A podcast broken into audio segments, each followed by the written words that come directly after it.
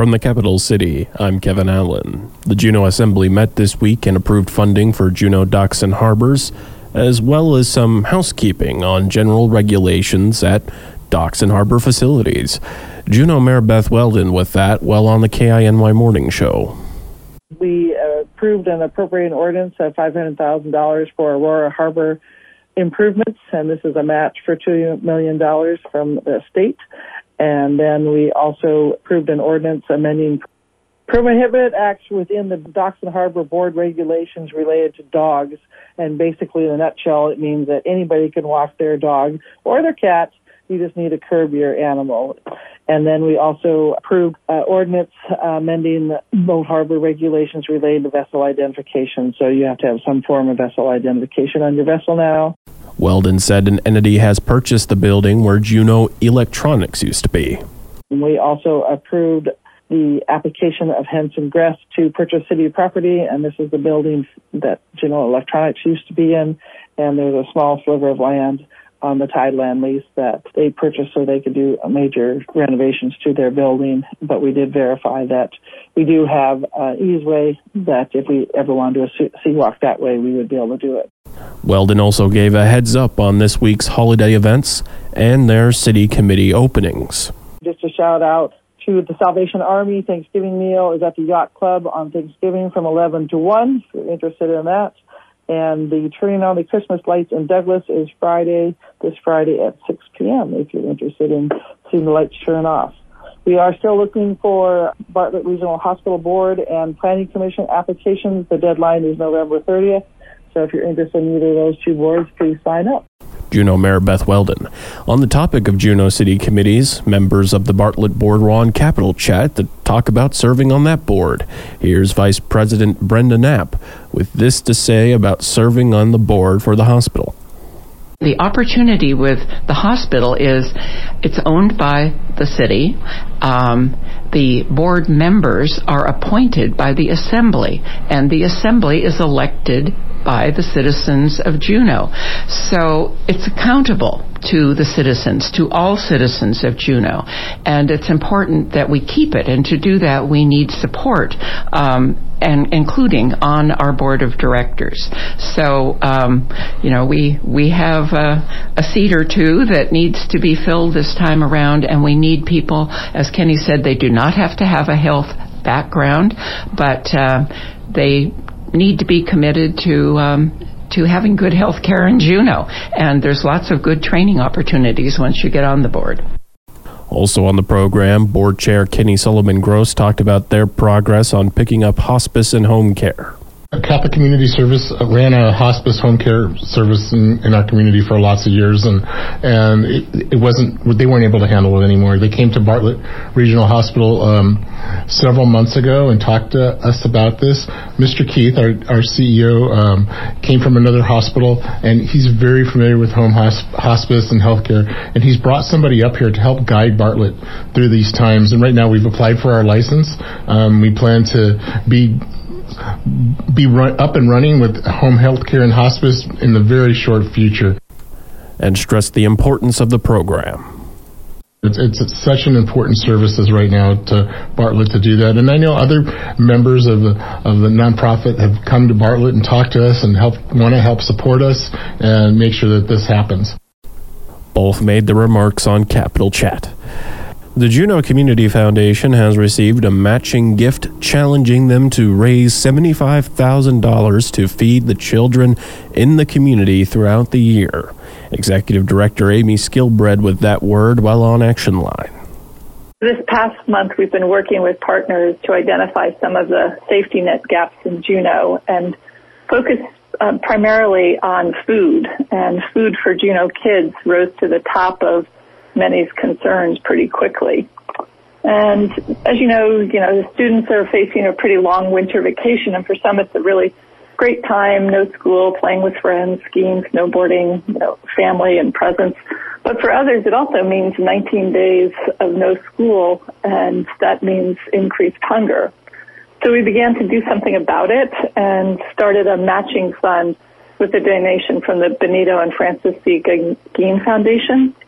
And people are now donating money and time to assist with preparing and distributing. There will be over 500 boxes that'll be distributed. It's going to be, in the end, about 500 vacation food boxes.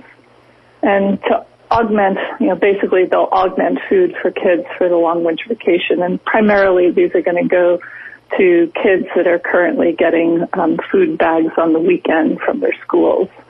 And, you know, it's made possible because we're doing what a thousand or so other community foundations across the country do.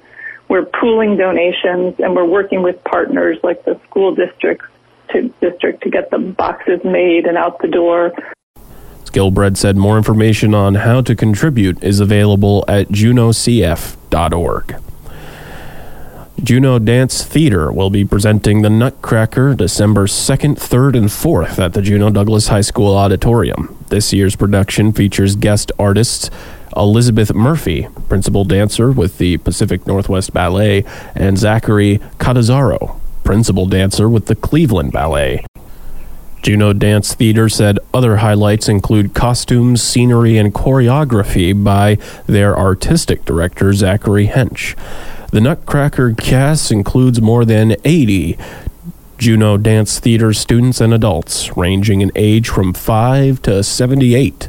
All performances are taking place at the JDHS Auditorium. The first showing is on December 2nd, which is a Friday, at 7 p.m. Another two are on Saturday, December 3rd at 2 p.m. and 7 p.m. One more showing will be on Sunday, December 4th at 2 p.m. The Nutcracker performance length is about an hour and 45 minutes, including one intermission. With legislators set to come back next year to Juneau for the 39th legislature, the welcome reception is making a return. More after the break. You're listening to News of the North. The Alaska Legislative Reception has a date, time, and location in January of next year. After two years of cancellations due to the pandemic, Alaska Committee Chair Wayne Jensen talked about their plans to welcome members of the soon to be 39th legislature. So we're transferring it to Elizabeth Peratrovich Hall. It'll be on the 17th of January, which is the first day of the session. Um, and uh, what we're doing in the meantime is we'll be sending out uh, information to individuals and businesses around the community to help, as they always have. This community has been very generous in uh, supporting the Alaska Committee and, doing what we can to support Juneau as the capital. Uh, and we're looking for uh, gift donations uh, that we can put in the, the gift bags, and then also cash donations to help pay for the catering and the and the rental of the, of the room and things like that. Jensen spoke to the mission of the Alaska Committee. Alaska Committee has been around since the early or mid 90s, I think 95. Uh, was formed uh, to be proactive and to support Juneau as Alaska's capital city and to reach out across the state to see what we can do to, you know, improve the capital city and, and to uh, enhance the capital city. And one of the things we do is uh, we host a legislative reception every year. We have now for, uh, as I said, 39 years. Uh, and this year we're going back to in-person uh, reception. The last two years we didn't do that. And made this note about legislative housing. Again, on the 17th of January, um, coming up, they're probably around 5 to 7. It's not, it's not a, a long one, but uh, it's close enough that people can walk down from the Capitol and you know have a good time. Good, it's good to meet everybody uh, that's coming in uh, from past years, and it's also good to meet the new ones that are coming in. This will be a new legislature this year, so uh, there'll be new legislators that'll just be coming to Juneau. And I can put in a little, another plug on that is that you know they'll all be looking for housing and things to do in Juneau.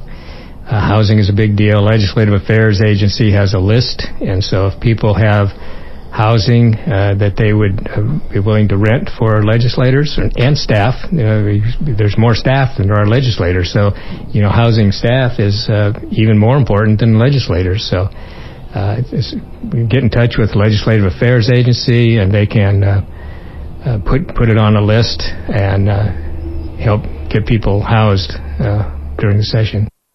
Alaska Committee Chair Wayne Jensen on Action Line. This week, Senator Lisa Murkowski had fielded mineral concerns to David Crane, nominee to be Undersecretary of Energy for Infrastructure. I've been a little bit uh, frustrated with some of the some of the things that we've seen from this administration. They're saying the right words about uh, accessing our, our critical minerals, uh, not being reliant on, on places like China, which we know we're so heavily, heavily reliant. Um, but they're saying one thing, and then certainly with with initiatives in my state, it seems that they're doing the the other way. We're seeing permits being pulled. We're seeing right of ways being rescinded, applications for funding being passed up on. The senator stressed the importance of Alaska's mineral resources and how the department is using the Infrastructure Investment and Jobs Act to address the critical mineral supply shortage. If you can speak uh, generally to me as as the nominee for Undersecretary for Infrastructure, whether you agree that infrastructure for critical supply and processing in this country is, is important, um, is lacking? Uh, do you think that accessing is a challenge? And what, what basically can you do to assure me that uh, there's a plan here to help address our nation's critical shortage when it comes to, to these minerals? Crane responded saying, I completely agree with you that this is an essential uh, area that needs to be addressed. There's no point in in just switching from dependence on foreign sources of oil and gas to foreign sources on other technologies where we have this Achilles heel of not, you know, getting the minerals from China. And further addressed how he hopes to address mineral development. Vertical, there there is a manufacturing and supply chain office, which has been funded with several billion of dollars, which is very carefully looking at this and is going to be uh, um, identifying areas where we can directly lean in, in in terms of ensuring those supplies. And so I'm ex- extremely supportive of that and will uh, and will implement that vigorously. And if you don't mind going back to your opening comment. Um, I, I, if I, if I get confirmed and get a chance and get invited, I will come to Alaska. On a broader note, Alaska leveraged 688 million in federal highway and bridge funding in fiscal year 2022 to help jumpstart 248 new improvement projects in communities across the state during the first year of the bipartisan infrastructure bill. A review of the U.S. Treasury Department data through September 30th shows one of the largest projects supported is the construction of new highway from Juneau Creek near Cooper Landing to Sterling Highway. That project comes in at 41 million. Out of the top projects, one also includes reconstruction of the Haines Highway at 28 million. President Joe Biden signed the infrastructure into law November 15th of last year. Nearly 90% of the law's highway funds are dispersed to by existing formula to states, with the remainder distributed through discretionary grant awards and other allocated programs. At a graduation ceremony on Friday, 43 new law enforcement officers received their badges in Alaska. 17 weeks ago, these students arrived at the Department of Public Safety Training Academy as strangers to each other and with only a vague idea of what lay ahead. The training here is not known for being easy, and making it through the academy is an accomplishment they will never forget. That was Lieutenant Grant Miller, who is lieutenant of the Department of Public Safety Training Academy in Sitka. These students represent many Alaska law enforcement agencies. The common thread Present among all of them was a desire to serve the citizens of Alaska as professional law enforcement officers. Today is the day that many have thought of for years and certainly all have dreamed about for the past 17 weeks. Each of them has found within themselves the mental and physical fortitude necessary to complete this training program. It is this same mental and physical toughness that will help carry them through their careers.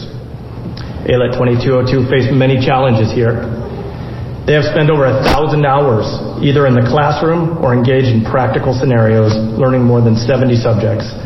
They completed numerous exams nearly every Saturday.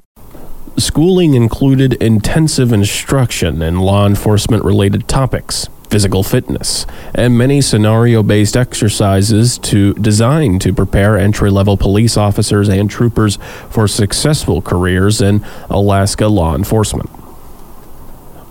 The overall grade point average for ALET 2202 was a respectable 90.47%. The overall physical fitness average of this class rose from an entry level of 71.67% at their entry level physical fitness test to an impressive 94.67 at the final. These scores speak volumes regarding your efforts. Well done. Never miss a story or a newscast at KINYradio.com. Now you're up to date. For News of the North, this is Kevin Allen.